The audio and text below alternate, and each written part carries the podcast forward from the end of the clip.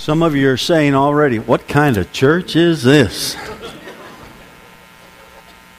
Now, both of those videos were taken from a movie called, or a weekly show called Fear Factor.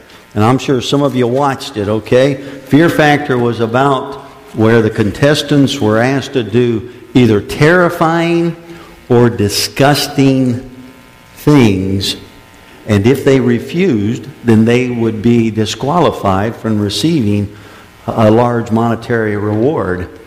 And uh, I enjoyed watching the show.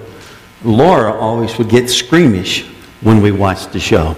And uh, uh, in, in that last one with that gal who got her hair cut, out of those three ladies, she was the only lady that would be willing to get her hair cut all shaved off. I watched some of you people, and you know that fear was in your eyes.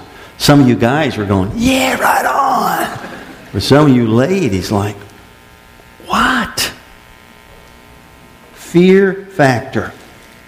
I show you that because I want you to understand life can be like fear factor. But before we get into the, that and talk about that, I want you to turn in your Bibles to Luke, the eighth chapter.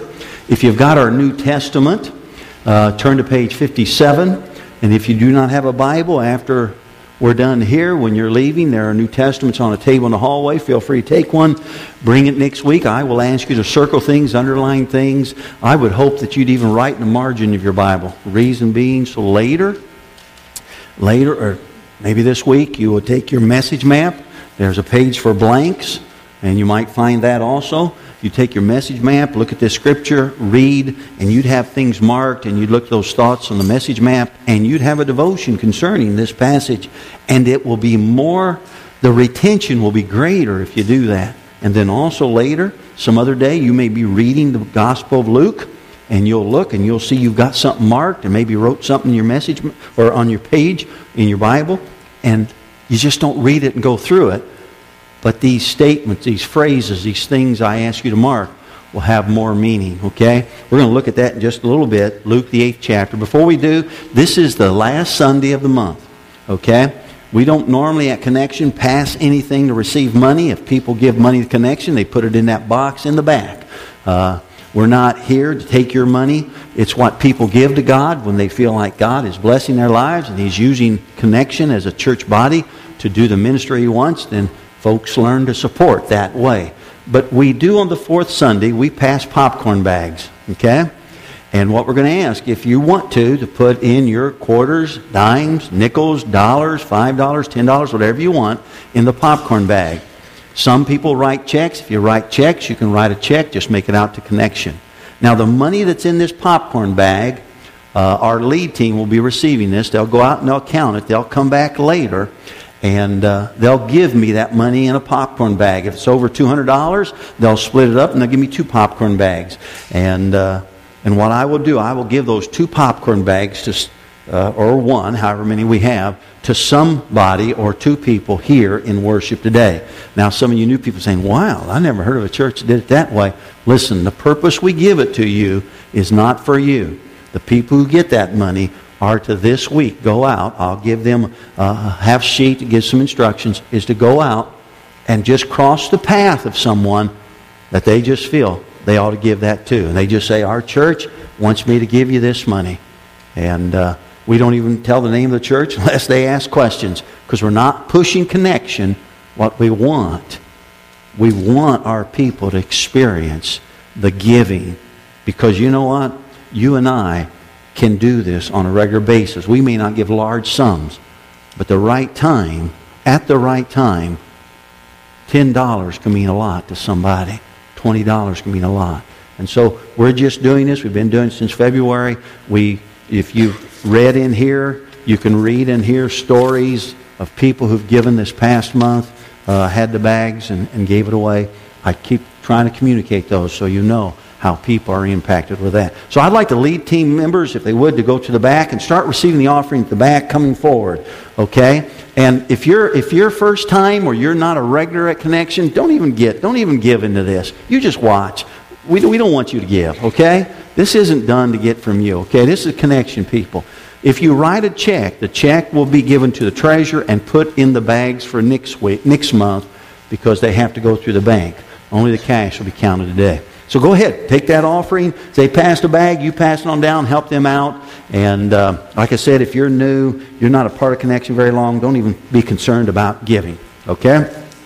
So for while they're doing that, oh, I was going to say one other thing. Some of you've already bags been by you. Uh, you know, from now on, when we pass this bag, go ahead and pass the bags. But from now on, when we pass the bag, if you've got a need, you need a ten or twenty dollars, you just reach in and take it out of there. Okay? Look, one of the things the lead team talked about is we don't want to control this money. We just think we just think we take too much control and the spirit doesn't work. Okay? And so uh, we trust it. We give it to people in our church, and they give it away. And if you have, you have that opportunity, you'll see it's an awesome responsibility to have 100, 140, however much money is in the bag and the giveaway. But I want to start saying, if I don't forget on Sunday mornings when we take this, if you just happen to be here today and you need $20 because you don't know where your food's going to come from, you just reach in there and take it out. Just reach in there and grab one of those bills. Now, that's going to make some people mad. And usually the people get mad are the people that don't need it, okay, because they want to control it. But the lead team has talked about this, and we just want to give God an opportunity to just take charge of this money. And there may come a Sunday that one of you, one of us, well, we just know, I got to pay that, whatever it is tomorrow, and I'm $10 short. And so we're just going to try to take our hands off of this. Okay? Now I want you to know, everything's being videoed, and so we're going to evaluate the people who reach in the bags. No, nothing's being videoed, okay? Let's get back to your Bible. Luke, the 8th chapter, the 40th verse is where we're going to start. Luke, the 8th chapter, the 40th verse. We're going to try to finish the 8th chapter. We've been in the 8th chapter for quite a time. But if you go back and read the 8th chapter, it's been involved with people. It's Jesus involving himself with people. And he started with a group of women. And if you remember, I talked about how special women are to God. Well, today I'm going to sort of go back to that female emphasis in a little bit because of something that Jesus does. Because he never degraded women. I know I know there are Christian churches and there are Christian men and there are non Christian men that will degrade the opposite gender. Jesus never did that, okay? He never, ever did that. And, uh, but we spent a lot of time this chapter. We're going to finish today. I'd like you to take your message map, look at the first blank. That's the first thing I want you to fill in. Talking about fear, okay? Fear in living life. And we all know what that's like. Sometimes, you can write there in that blank, sometimes we must decide whether we will live by fear or live by faith. Okay? Sometimes we must decide whether we're going to live by fear or live by faith. And today we're going to see two individuals who live by faith. Okay? Two individuals who live by faith. Okay? And both of them both of them could be gripped by fear. Okay? But we're going to see them live by faith. And I hope that speaks to us today. Okay? You see, it takes faith to live and love like Jesus. Look at the second blank. Look at the second blank. It takes faith to do the right thing according to God. Often it is fear that keeps us from doing the thing God would want. Do you understand that? It takes faith. It takes faith to do the right thing according to God. Often it is fear. And many times it's fear we've learned. Yeah, but my rationale says it's often fear that keeps us from doing the thing God would want. You see, it takes faith. Listen, it takes faith to put being with God's people regularly on a Sunday morning as a priority in your life. Your fear will say, but I'll lose some sleep. Your fear will say, I'll miss some fun. It takes faith to make being with God's people regularly. It takes faith not to let your anger have control. You see, your fear says, but I've got to raise my voice. I've got to control. It takes faith not to let your anger have control. It takes faith. Listen, to get married instead of living together. It takes faith. And we don't talk about those things today. We tell people, go ahead and get mad. It's better to express it than hold it in. We tell people, go ahead and live together. It takes faith to do what God wants. It takes faith to forgive someone when they've hurt you. Yeah, but if I forgive them, fear kicks in. They'll take advantage of me. They won't learn their lesson. They'll hurt me again. It takes faith to do what God wants. It's fear that keeps us from doing what He wants. It takes faith to walk away from bad influences. Because fear will tell you, but you won't have any friends. You see, I could just keep just telling you, ripping off one thing after another. It takes faith to live as God would want us to live. And it's fear that tells us, oh, but you're going to miss out on something or it's not going to work out the way you want. And so what we do, we kick back in, usually into our routine and our habits and our rational thinking because we've been doing it for years. And we wonder why we don't grow in our faith. Well, look at verse 40. Let's see what happens here. It says, and I'm reading from the New Living Translation, so if you're reading from a different translation, it's going to be a little bit different. What's on the screen is the New Living Translation, okay? On the other side of the lake, the crowds welcomed Jesus because, and I, I, want you to circle the next six words if you can, because that phrase is important. They had been waiting for him. Okay? They had been waiting for him. Because every time you read Luke, the eighth chapter, the 40th verse, I want you to think about that. They had been waiting for him. Because you see, some of us don't wait for Jesus. Some of us are going to go ahead and we're going to do our job the way we want to do it. Some of us are going to go ahead and we're going to spend our money the way we want to do it. Some of us are going to go ahead and we're going to raise our voice the way we want to do it. Some of us are going to go ahead and we're going to relate to our mate the way we want to do it. Some of us are going to go ahead and we're going to choose, make the wrong choices. See? We just don't wait for Jesus. Now, Jesus has healed a man. If you were here last week, he healed a man on the other side of the lake. He got in the boat. Remember that man. That man told Jesus how he wanted to serve Jesus, and Jesus said, No, this is how I want you to serve Jesus. And that's what we often do. When we're young folks, up to until the day we die, we decide how we want to serve Jesus.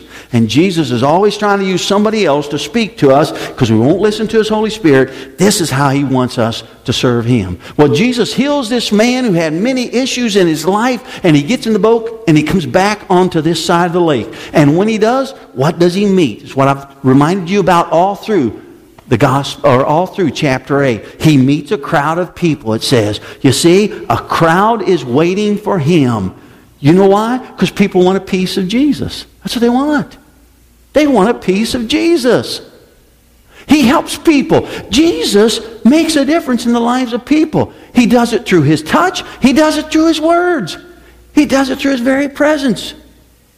And because jesus impacts people's lives they want. They want a piece of his advice. They want a piece of his presence. They want a piece of his word. See, they want a piece of his touch. They want a piece of his time. And I will say this, and I've said it again and again, because you know what? I think we try to say to people in church, living like Jesus is very easy. And I've never said that to you. Living like Jesus is always time consuming. Because if you truly live like Jesus, listen to me, your life begins to change. And when your life changes, people see it. And when they see it, they want a piece of you. They would like to hang out with you if you would just let them.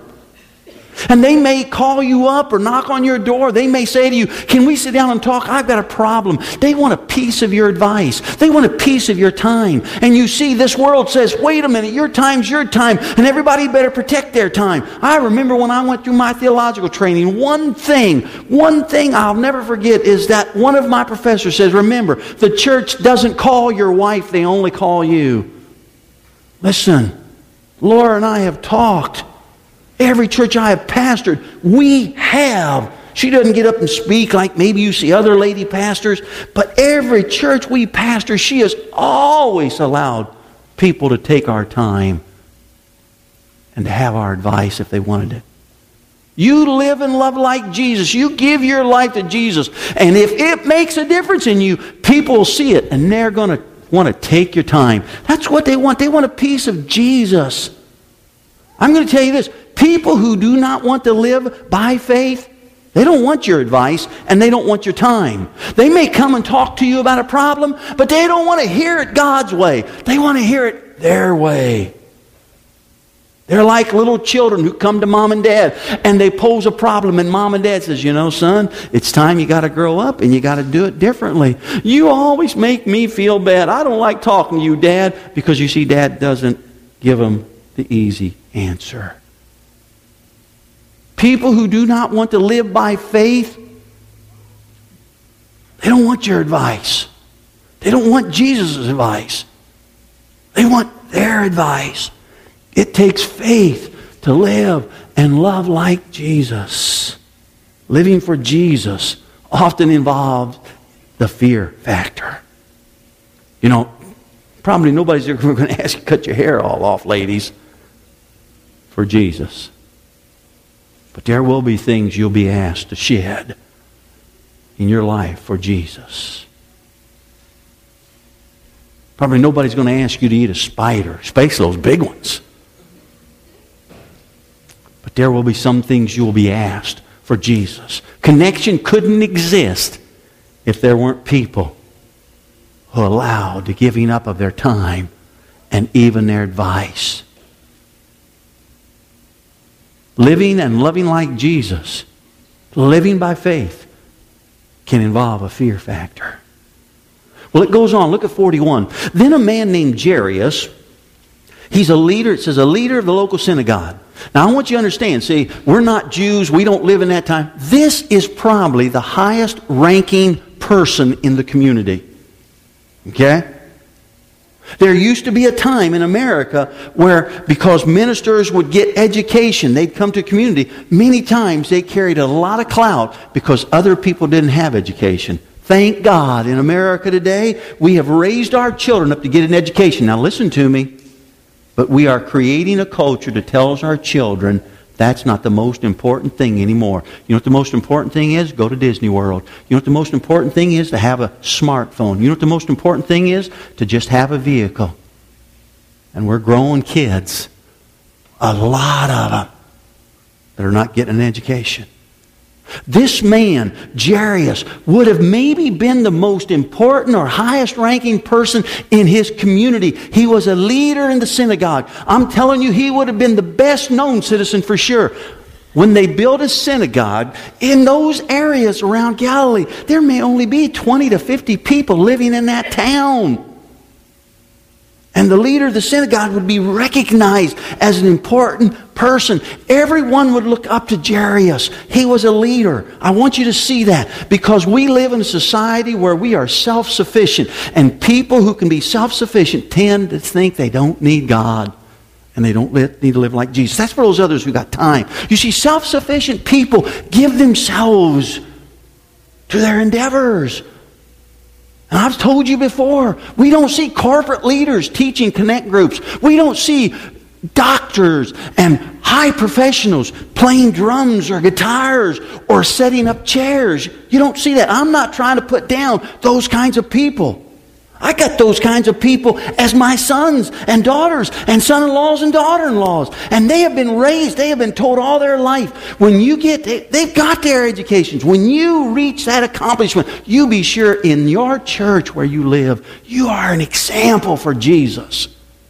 Because think what would happen if people who have got the brains would start living by faith and giving their time Letting people have a piece of their time and a piece of their advice as they give the advice of Jesus. Jairus is such a man. Look what it says in 41. He came and fell at Jesus' feet, pleading with him to come home with him. Look at, he comes to Jesus for the same reason most of us come to Jesus.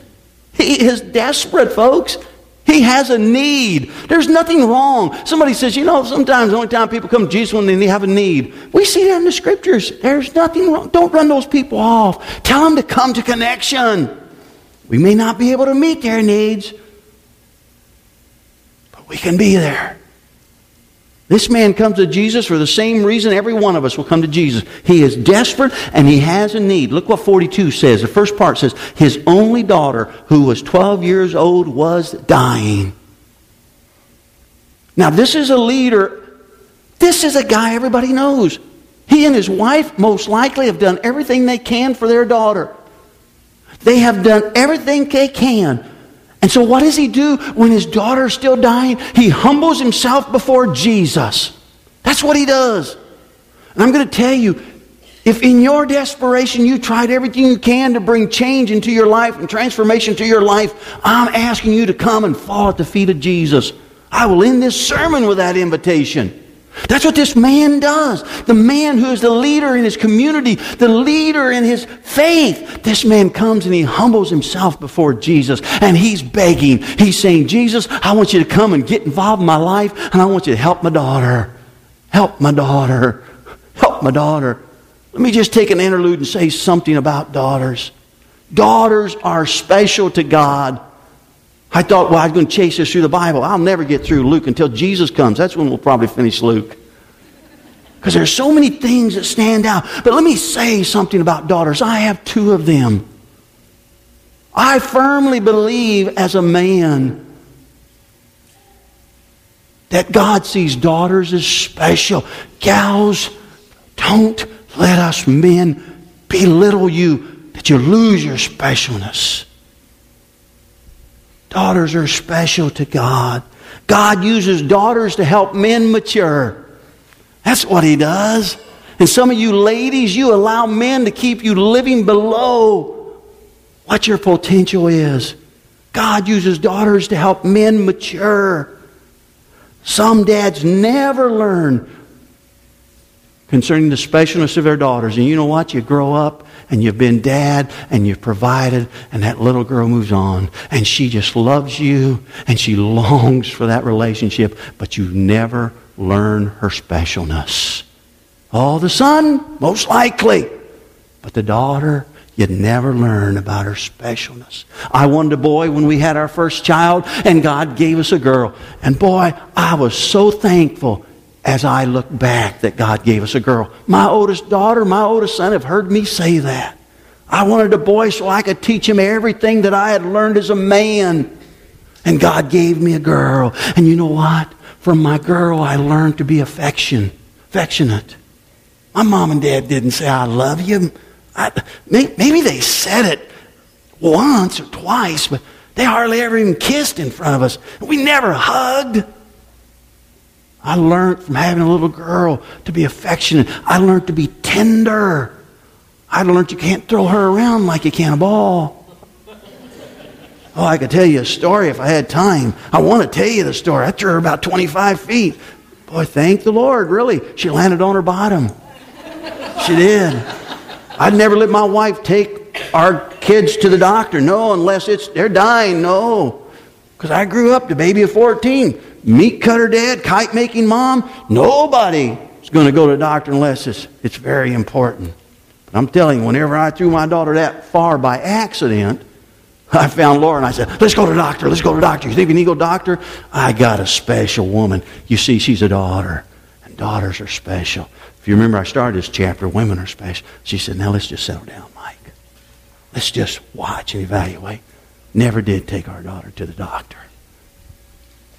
Daughters are special. They teach us affection. They teach us guys tenderness. They teach us. I learned to be a hugger from my daughter. I learned to be a person who would say to my daughter, I love you. My sons have benefited from me having a daughter first. They have heard me say, I love you. I have learned things from my daughter. I have learned to pay attention to emotions from my daughter. Not just go always on words. I have learned that you got to understand the physical makeup of women. I taught my two sons, boy, don't you be getting on our girls once a month. They had to learn that about 10, 9 or 10. They had to understand that. Some of you saying, well, in a church you talk about this? Yes, because dads, you teach your boys. They're going to marry somebody's daughter. And you know what? Those parents are trusting you to raise your son to treat their daughter the way God wants them treated, with respect. I learned to love and serve women from my daughter. I learned to not, it's not all about guys from having my daughters. That's sort of tough. Go play ball. Go watch the action films. Football on TV, basketball, baseball. My sons will tell you we, they learned. They learned from me because I learned from my daughters. No, you take time and you go what they want to do. I'm telling you, they love you a lot better. You start evaluating them as women. You don't think it's all about guys. Because it's not all about guys. This life is about guys and gals. I learned to take time to shop with my daughters. I learned to learn, I learned to eat food my daughters like to eat. I like that guy food. Just give me that good old mashed potatoes with a heavy dose of gravy and put that steak right beside it. You've heard me say, I'm glad cattle are made out of steaks. See? I like that. But I've learned to eat the broccoli. I've learned to pay attention to some of those other things. But you know, the most important thing I've learned about daughters, I've learned they're so special and a gift from God to a dad that I need to help my daughter learn to understand how a man is to tr- respect her and treat her. You could ask my girls, I'd tell them, God, take you out and he wants sex from you. And I'd be a little bit more forward with him in describing that. And I talk about what you do with a man and if he won't do that, listen, he'll leave you alone in time because he can go get sex from some other gal. Because there's always girls that don't know their specialness because they didn't have a dad who taught them how a man ought to treat them and respect them. You see, girls, daughters are special, and men, they're our gift. And some men try to raise them just like a boy. And some girls can do things a guy can do. I'm not opposed to that. I got a granddaughter plays basketball, plays soccer. I like to go watch her. But I like her to hug her dad. I like to see her say, I love you, mom. I love you, dad. I like to see her go up to her little brother and say, I love you, Dre. Keep trying. Men, we are to teach our daughters to understand how a man is to treat them and to respect them instead of abusing them and using them. And if you're a man here and you're doing that to somebody's daughter, stop it. Daughters are a gift from God. Dad are, dads are to encourage their daughters. Dads are to protect their daughters. Dads are to adore their daughters. Dads are to cherish their daughters. Dads are to nurture their daughters. And listen, dads are to give daughters his time. Because daughters are special. You know what? Jairus has got a daughter that's dying. Somebody says, that part of your sermon doesn't belong here. I want you to understand something. In that day and age, in that day and time, because they are under Roman control, it was in the Roman experience tradition that if a man, his, his wife had a daughter, he would say sometimes, I don't want a daughter, I wanted a son. Go put her at that place in town where other men would come and raise a prostitute from that daughter. Jairus cared about his daughter. This wouldn't even be as impacting. A son is special, but he's coming because he's got a 12 year old daughter and she's dying, and he knows the specialness of daughters. He's a leader in God's synagogue. And I tell you today, Dad, Daughters are special. And I want you to know listen, guys, you young men, when I see a dad holding a daughter, it blesses my heart in ministry. It does. Well, let's get back to the scriptures. Look at 42. As Jesus went with him, with, with, with uh, Jairus, he was surrounded by the crowd. Look at everyone has a need. Everyone has a request. This is how ministry is. Ministry is always being disrupted by people who have a need. Ministry is always being disrupted by or interrupted by people who have a request. That's the way it is. I got an illness in my family. Uh, I need you to pray for me. I need some money. I don't have enough money. I need repairs done on this. Uh, my vehicle isn't working right. Uh, listen, I've got to go to the hospital. Hey, we're going to have surgery. Hey, my kid's doing this. Hey, can you see, ministry is always full of needs. I want you to see that because you see, we look over this. This is what Jesus' life was, and then we expect our life to compartmentalize ministry. I'm only going to do this much. This crowd's still around Jesus. Sometimes the hardest thing for me in ministry is discernment. To know what I ought to be doing at this time. Because there are always so many requests, I must decide how to best utilize my time. And you know, that's true for you if you are living and loving like Jesus. But it doesn't mean you're not going to be interrupted. It doesn't mean your life's not going to be disrupted. Because if you are living by faith and your life has been changed, you're going to touch other people and their lives are going to come and say, hey, can we talk? Can we spend some time? Can you help me? What would you have to say about this? Jesus is surrounded by the crowd. Listen, I will tell young men who come to me and say, I think God wants me to be a pastor. I say that I've said this for over three decades to young men. I would tell you to do everything else before you become a pastor. Don't become a pastor if you can do anything else. Because you got to be sure it's a calling from God because your life will be so demanded from. And I'm going to tell you, God will interrupt your life. If you're a young person in Jesus Christ making a difference and you're letting that be seen, other young people are going to want a piece of you. If you're a young adult, you're living for Jesus and it's making a difference in your life, other young people are going to want peace from you.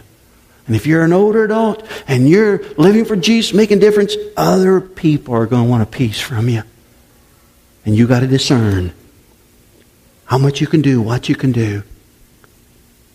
My heart breaks because as a pastor, I can't help everyone. And I think Jesus has probably did the same. That's why, listen, he asked his followers, we're going to move in chapter 9, he starts sending them out. He starts putting them into basic training or boot camp. That's why I say to you, I need your help. I need more of you to help. It's more than sitting in this chair. Because you see, there are so many needs, so many lives. This is where Jesus is. Always someone wanting him, wanting his help. All their requests are legitimate, but Jesus, while on earth, could not be everywhere. And so, who does he help this day? Look at what happened on the way to Jairus' home. Look what happens, verse 43. A woman in the crowd had suffered for 12 years with, with constant bleeding. Now, now, see, we're going to read that. That's the problem. We read the Bible to get to the end of the chapter. We miss this. This woman has been suffering for 12 years. She's been suffering as long as Jairus' daughter has been alive. I want you to see you got two needs here. Who's more important, a 12 year old girl or a lady who's been suffering for 12 years? Now, a lot of us would say, well, always the child. But I want you to understand this woman's position. Look, it says she could find no cure in verse 23. She'd been constant bleeding and she could find no cure. She is desperate. She has apparently spent all her money. She has tried all her medical help. She can find no cure. She is emitting a secretion of bloody fluids. Folks, understand what that means. That means this woman cannot go to the temple for 12 years. This woman could not go into the synagogue for 12 years. This woman, this woman could not be hugged for 12 years. This woman could not be kissed for 12 years. This woman could not be in relationship with people, other people, for 12 years. Leviticus 15 tells us she's unclean. Leviticus 15 tells us that if she touches a bed, you better not touch that bed or you're unclean. Leviticus 15 says if she sits in a chair, she's unclean. You better not sit in that chair or touch that chair. The Leviticus 15 is emphasizing that when she speaks with you, you don't get too close because if any spittle comes out of her mouth, you know, like sometimes it just falls short for you guys. It comes out of my mouth if her spittle fell on you, you're unclean. Do you understand? This woman is suffering. It's not just a medical need, it's an emotional need. This woman is hurting. So here's Jesus. Jairus comes. Jairus is an important man. He doesn't have far to go. And so he's heading to Jairus' door. And then what happens? This woman wants his time. She wants a piece of Jesus. The constant weight, the constant burden of ministry. Jairus, woman, daughter 12, woman, all alone, 12 years. I think the worst thing of suffering is suffering alone. You see, and I tell you this, I'm not trying to get your sympathy for me. I feel the weight of that. I want to help you. Oh, I got to help you. Who do I help? That's what happens to you. But here's what happens to church people they just withdraw. Matter of fact, some of you, three years ago, five years ago, ten years ago, soldiers for God. You're leading the troops. Now, where are you? You're sitting. You're listening to a guy named Mike Davis. Because you see, it gets weighty when you help people. The demands are there, and your mate tells you, your parents tell you, you know, you got to pull back. Jesus is caught in that. I feel that kind of season even right now. What do you do? This or that in regards to people? Well, look, it goes on. 44. Coming up behind Jesus. Now, look. She touched the fringe of his robe. In other words, she reaches out to Jesus. Now, I'm going to tell you, folks, this is that first thing he circled. She was waiting for him.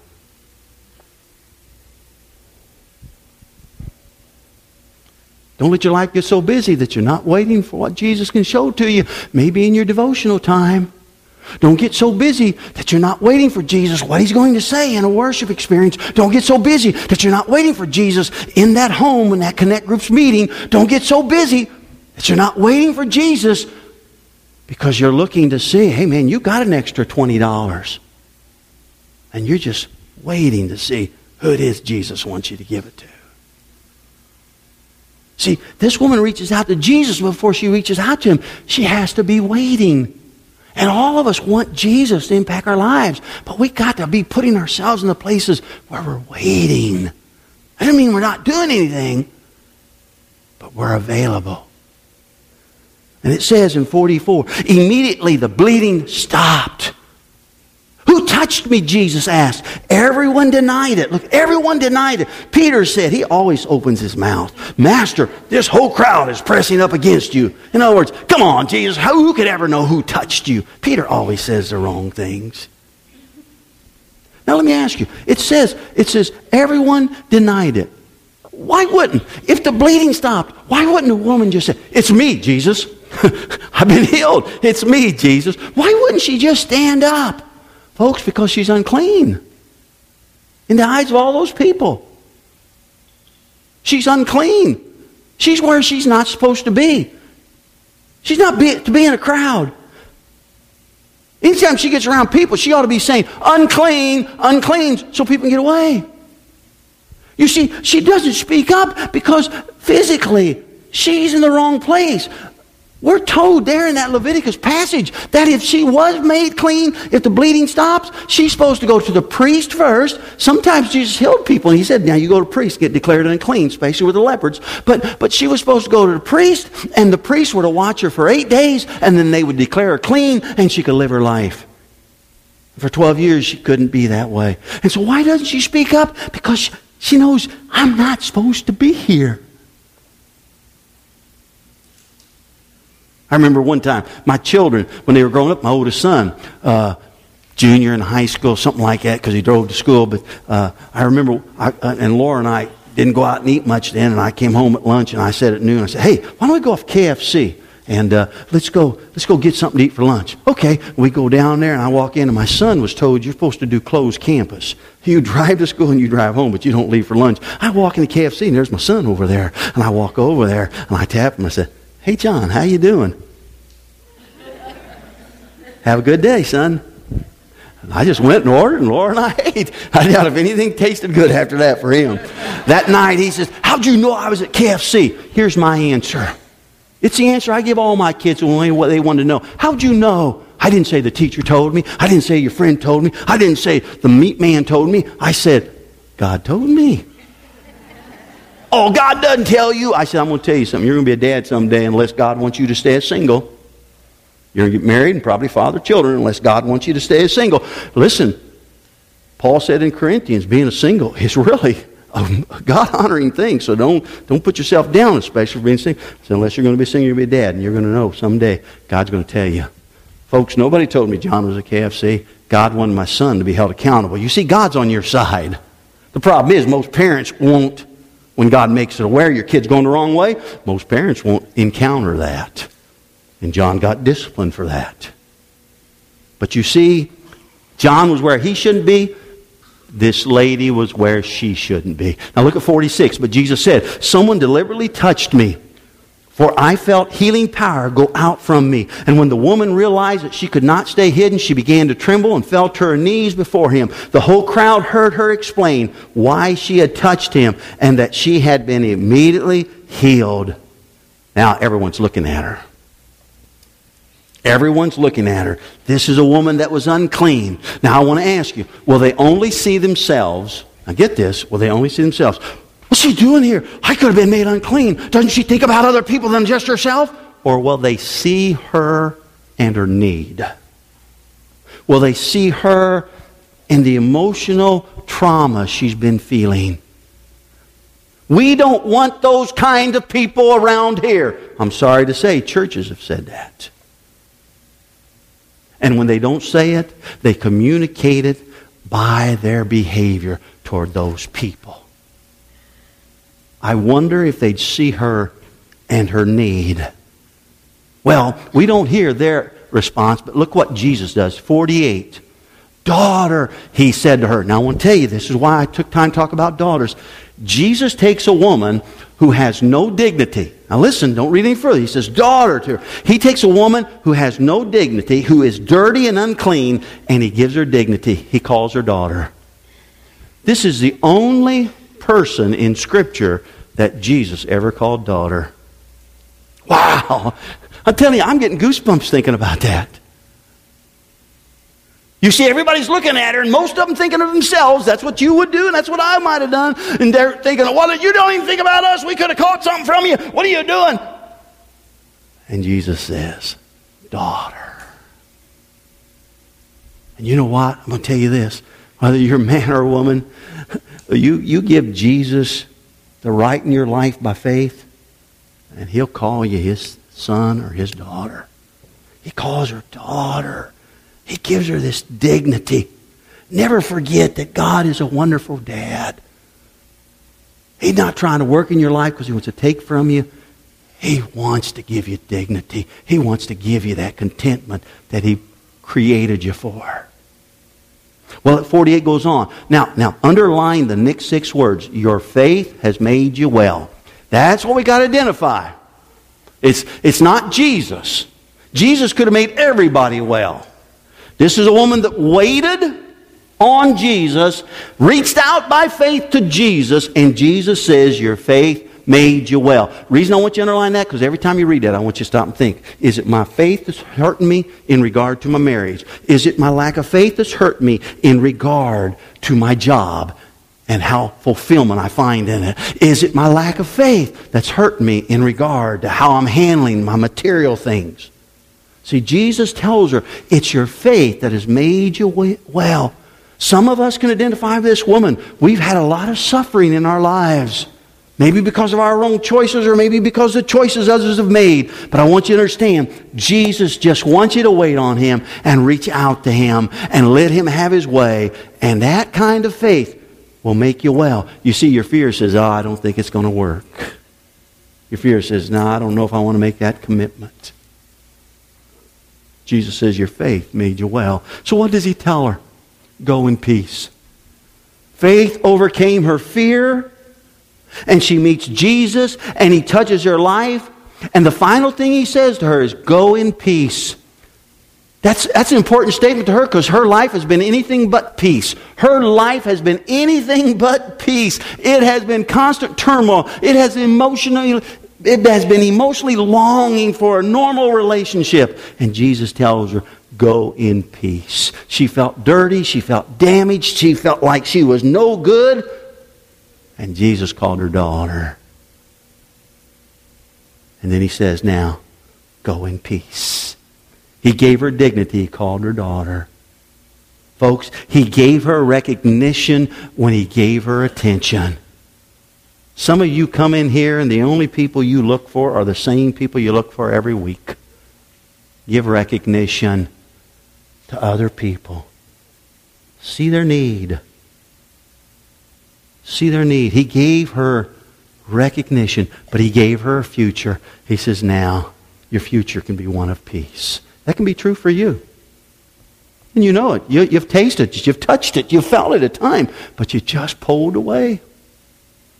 And your fear is just overwhelming you that you quit trying and you're ready to give up. Look at the next blank in the message map. That is what Jesus does. He will bring change into an individual's life. That's what he does. He brings that change. That's the one word, the key word that's been going through chapter 8 is the change we see in people's lives. That's what he does. He changes people. Don't let your fear of being changed keep you from being changed. Now let's go on. Let's go 49. I want to finish this. While he was still speaking to her, a messenger arrived from the home of Jairus, the leader of the synagogue, and he told him, Your daughter is dead. There, there's no use troubling the teacher, Jesus, now. His father must be destroyed. Uh, put yourself in his shoes. That's what I tried to do whenever I thought, what am I going to say here? I've never preached a series of sermons from Luke. I've never even looked at Luke this deeply as I'm trying to look. This father must be destroyed. He just saw what Jesus did. Can you imagine his heart must still leaped? Can we get on our way? Can we get on our way, Jesus? Why do we get interrupted? But let's go. And then somebody comes and says, It's too late. She's dead. He just simply must be destroyed. Can you imagine? If I'd been Jairus, I'd say, Jesus, you spent too much time on the woman. You spent too much time somewhere else. Be careful. Be careful that you don't make it all about you. Because there is someone else, maybe.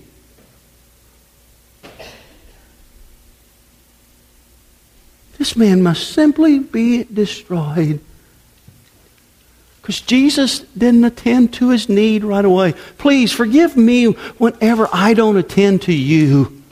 And forgive connection when I don't attend to you. How many people quit going to church because they say, the pastor didn't care for me, or nobody come and visited me, or saw me, or helped me?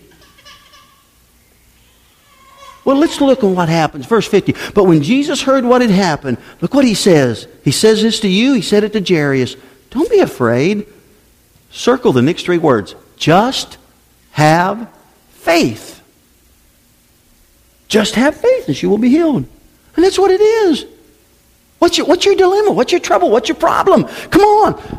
Live like Jesus. Take the advice God's got for you. Maybe He gives it through someone else. And then have faith. But you don't understand. It's not that easy for me. Sure, it's not. You think it was easy for Jairus? He just had a live person who was just at his house say to him, It's too late. She's dead. And he's got to be destroyed. And I believe that because of what Jesus said. He's got to be crushed. And Jesus said, Listen, just have faith. And when you read this, you've got to see that every time because I got a feeling in the future when you read it's going to be when you need to hear those words. You're ready to give up on your marriage. God says, just have faith. You're ready to give up on your parents. God says, just have faith. You're ready to give up on your kids. God says, just have faith. And I could just go on with illustration. And that's what Jesus tells Jairus. Now look, he goes on in, in, in 50. He's, okay, he says, she will be healed. 52. 51, I'm sorry. When they arrived at the house, Jesus wouldn't let, now look at this, wouldn't let anyone go in with him except Peter, John, James, and the little girl's father and mother. Now, these guys get an opportunity to go in with Jesus, okay? In other words, Jesus is going to let them see his ministry. And I'm going to tell you this. I tell this to young pastors, young ministers. Ministry is better caught than taught. And I've been through the classes and I've led the conferences. Ministry is better caught than taught. You want to learn to live like Jesus? Get along some somebody, alongside somebody who's living like Jesus. Jesus is taking them in there. He's going to let them catch what he's doing in regard to this situation. Look at 52. The house was filled with people weeping and wailing. But he, Jesus said, Stop the weeping. She isn't dead. She's only asleep. In other words, he's saying, this is not permanent. I'm telling you. He's already told Jairus, you got to have faith. Eh, can you imagine Jairus comes in with Jesus, the wife gets says, did, did Bill tell you? We sent him tell you she was dead. Yeah, Bill told me that, but Jesus said just have faith. Faith in what? She's dead. Jairus, I don't know, but I'm telling you, from the past experience with him, I, I let's just, how about if we just shut our mouths and watch? And Jesus, Peter, and James, and John, and mom and dad. See? Mom and dad. Now look. It says, but the crowd did what? That's right, at Jesus. But the crowd laughed at him. Live for Jesus, and those who aren't living for Jesus will laugh at you. Now listen, you let your life be changed and start helping them, and they start saying, what has changed in your life? Now, when you say it's living for Jesus, they sort of say, hmm, hmm, hmm. And you say, hey, how about you coming to church And? They say, oh, man. And they laugh at that. But I'm telling you, they can't laugh at your life. Now, please, if you're here last week, remember the man Jesus helped? And he says, let me go with you, Jesus. I tell my story. And Jesus says, no, I want you to go back with the people who know you. Go back and visit those people who use the drugs. Go back and visit those people who do the drinking. Go back and visit those people who saw you cheating with one woman after another. Go back to the people at work that know you've always been hard headed and everything, and let them see the difference in your life. Let them see the difference, he told that man. You see, the crowd always laughs when we say Jesus is the answer. The crowd always laughs, says, when you got a situation, what would Jesus do? The crowd always laughs when people say, you know, the answer is live and love like Jesus. And the sad thing, sometimes if I'm with the crowd, I might laugh at Jesus. It says, but the crowd laughed at him because they got good reason. They all knew she had died. And the world is full of people who laugh at Jesus. Hang out with those people and you will come to the place you will laugh at Jesus. You say, I'll never laugh at Jesus. But you'll laugh by your choices, your disbelief that he can really make a difference. And what you'll do, listen, you'll go back to your old way of doing things. You still will spoil the kids the same way. You still will treat your mate the same way. You still will refuse to forgive the same way. And you're laughing at Jesus. Look, look on your message map, the last blank. The last blank on your message map. If you feed your fears, now, by that I mean, look what I got written there on your message map.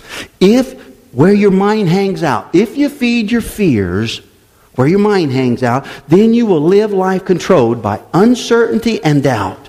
You never can have enough money. You never can ha- be sure you're going to be okay vocationally. You never can be sure about the physical. You never be, can be sure about your mate. You never can be sure about your parents. If you feed your fears, you put your mind on the things that doesn't build it up by faith, and you're going to be controlled. You're going to be controlled by uncertainty and doubt. But look, if you feed your faith where your mind hangs out, then you will live a life controlled by security and hope. That's what the Lord will bring. I'm not telling you you won't have any crises, any problems. I'm not telling you sometimes you may get the short end of the stick, but the security and hope will always return if you let this mind hang out where it can build its faith. Where it can build its faith. Look at 54. Then Jesus took her by the hand, that's this little 12 year old girl, and said in a loud voice, My child, get up. Now I want you to understand. I want you to see just in these short verses that Jesus is relational. This is not theology. Somebody teaches you theology. Luke did not write this to be a theological book. He went out and investigated, and he's just talking about Jesus' relationships. Jesus was relational with the woman who had the 12 years of suffering. He said, daughter. To this little girl he never knew before, he calls her my child. That's how tender he is. I'm going to tell you, when I used to throw the football and hit the baseball and shoot the basketball, it was all competition, not tenderness. I'm so thankful to have a daughter because daughters can teach men how to mature. And I learned to be tender. Jesus is tender. Tender is what relationship is all about. I know somebody in your family is very sick and it's hard on you. Sometimes you just want to give up. Live like Jesus. Be tender in the relationship. I know some of you in your marriage, your mate works, just tries to control you by his or her behavior. Be tender in the relationship to that mate. Parents, I know some of your kids treat you like you're the dumbest person on the world, in the world. Be tender in that relationship. And some of you kids, you got parents, all they know is to give you one profanity word after another, and then they escape into their drug or their alcohol or their pleasure. Be tender toward mom or dad. Jesus is relational. He's always seeking to enter a relationship. Look at 55. And at that moment, her life returned and she immediately stood up. And then Jesus told them to give her something to eat. Her parents, verse 56, the last verse in that chapter, her parents were overwhelmed. But Jesus insisted that they not tell anyone what had happened.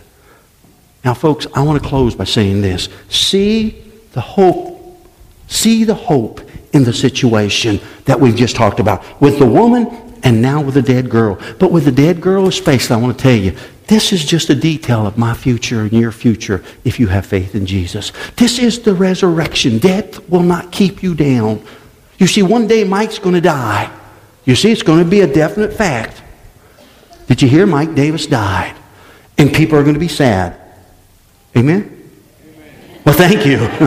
Boy, but I had to pull that, didn't I? and you know what? It's going to be real. Mike Davis has died. Now, you guys didn't say anything. Mike Davis had died. Okay? Reality. Oh, that's so sad. My wife my children, they were hurt. I am gone. They will not see me in this life. But if our faith is anything real, it will kick in and they will realize Mike Davis isn't done. Mike Davis is with the Lord. 2 Corinthians 5 8 says to be absent from this body is to be present with Jesus. And they will celebrate that. Matt told you about his grandmother's celebration. I went to, to, to Mike Steve's funeral. That was a celebration. See, that's what. I will be dead, but it's not permanent. I am not done. I will go on with Jesus. And Revelation 19 says, I'm going to be involved in a feast, in a relationship with Jesus. It's going to be good. That's what's there for those who just have faith. You have faith in Jesus? A person who chooses to have faith in Jesus and follow Him will be a person who will experience the power of God in their life. Some of you aren't experiencing it. A person who has faith and follows Jesus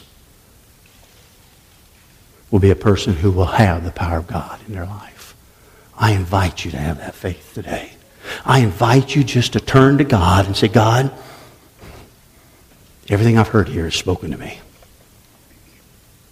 I want you to know I'm sorry. I'm sorry for being the God of my life. And I'm sorry for my ways, my sin.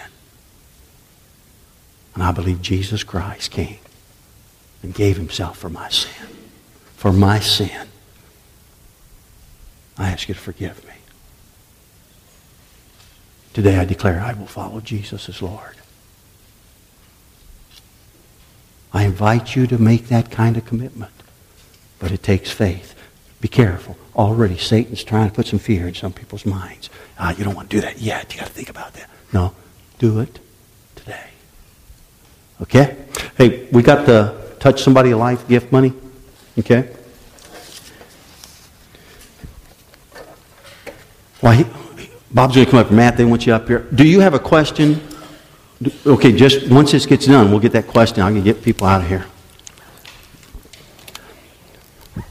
This is not how we normally do this. Bob asked if he could come up here with Matt, okay? And so normally we just get this money and we move on, okay? So. Uh, before we get to the before we get to the giveaway, Bunny. Okay. Uh, Can you hear him?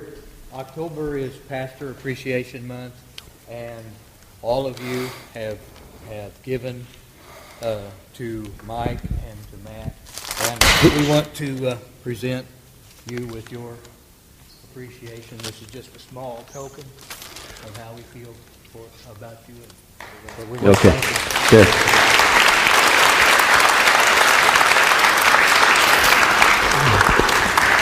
Okay. Thank you. Thank you. And Matt, you can go back to seat. And we thank you, really, for this, okay? And uh, quite a, just to have recognition is meaningful, okay? And uh, appreciate it, okay? Okay, let's, let's handle this. We have two bags, $132 each in them. So I would like to ask, hey, Bill, would, Bill Ellis, would you be willing to be one of the people this time? Come on up here. Uh, Tina Smith, would you be one of the people this time? Come on up here. Okay? Now, here's, and take this paper and here and take this paper, and that helps you understand what to do. And you can just go back to your seat, and you do what you're going to do, and, and get back. Okay? I want to thank you for giving to this. Okay, we just choose different people and they will handle this and they will do it and we'll read their stories down the road. Okay, uh, what's the question? How do we remind ourselves in all the situations life bring us to live by faith, not fear? Okay.